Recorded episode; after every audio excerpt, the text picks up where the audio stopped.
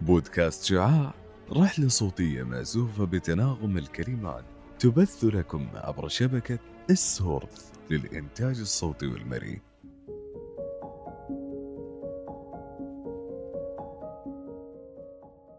أهلاً، أنا ضحى عبد الرحمن ومن بودكاست شعاع أحييكم. عيناك في رأسك وعيناها في ذراعها، عقلك من يرشدك وحساساتها من يسيرها. خطأك ب10 وخطأها ب0.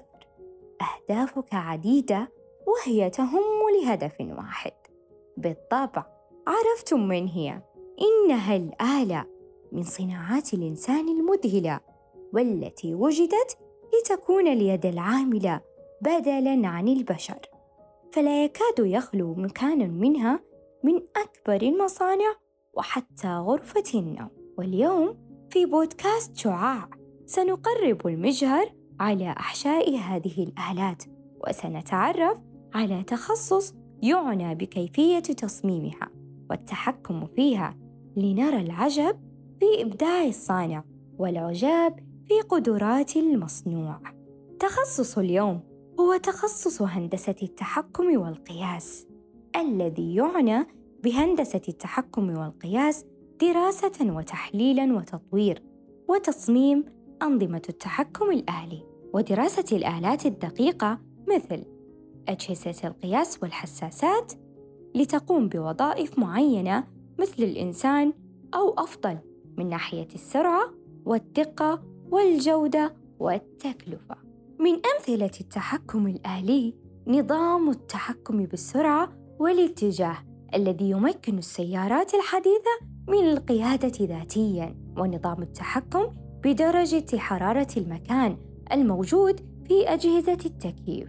في هذا التخصص يعبر الطالب على 5 سنوات دراسية، من سنة أولى وهي السنة التحضيرية، ثم 4 سنوات دراسة تفصيلية للتخصص.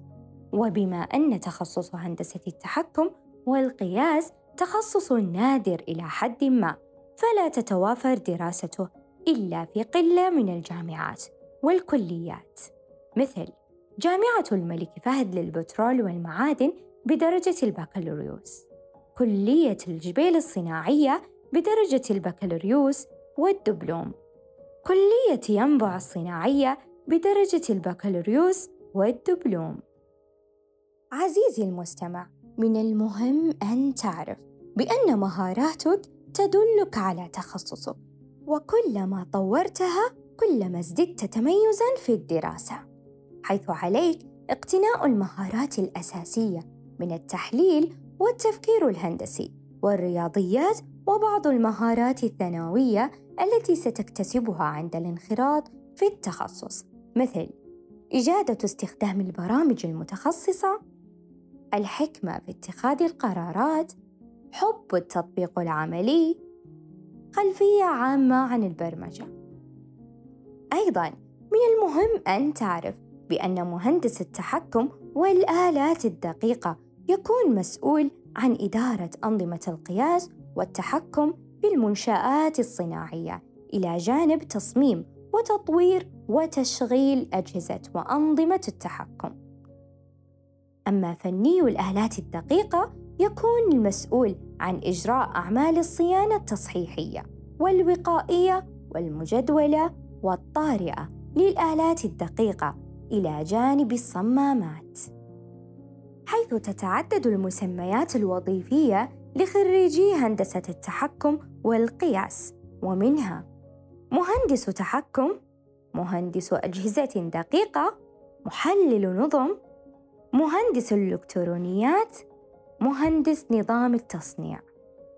أما عن سبب الطلب المتزايد والاهتمام الكبير في أغلب مجالات العمل لهذا التخصص، فهو نظير للتقدم التكنولوجي المتسارع الذي يعيشه العالم، فيمكن لمهندس التحكم والقياس العمل في مجالات وشركات عديدة، منها شركات النفط والغاز، شركات البتروكيماويات، شركات الأغذية والمنظفات، شركات إدارة نظام المباني، وشركات مشاريع المياه، كذلك شركات الكهرباء، وأخيراً في المصانع العامة.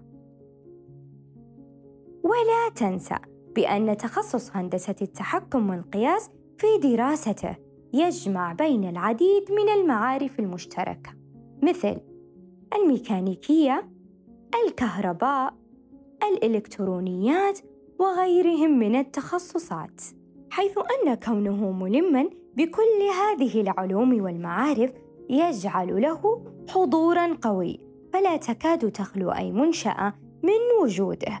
ولكن مع كل هذا هناك قلة معرفية من أصحاب المنشآت حول أهمية هذا التخصص. ختاماً، نحن قادرين على العمل والإنجاز، ولكن ماذا لو كان إنجازنا مضاعف، ضعف سرعة وضعف دقة وجودة، إنتاجية أكبر، فبالتالي تكلفة أقل. إنه الحلم الذي حققه مهندسو التحكم والقياس، والآن يعيش العالم ازدهاراً مستمراً بسببهم. أخيراً، إلى هنا شكراً لاستماعكم أصدقاء شعاع، دمتم بود ونلقاكم على خير.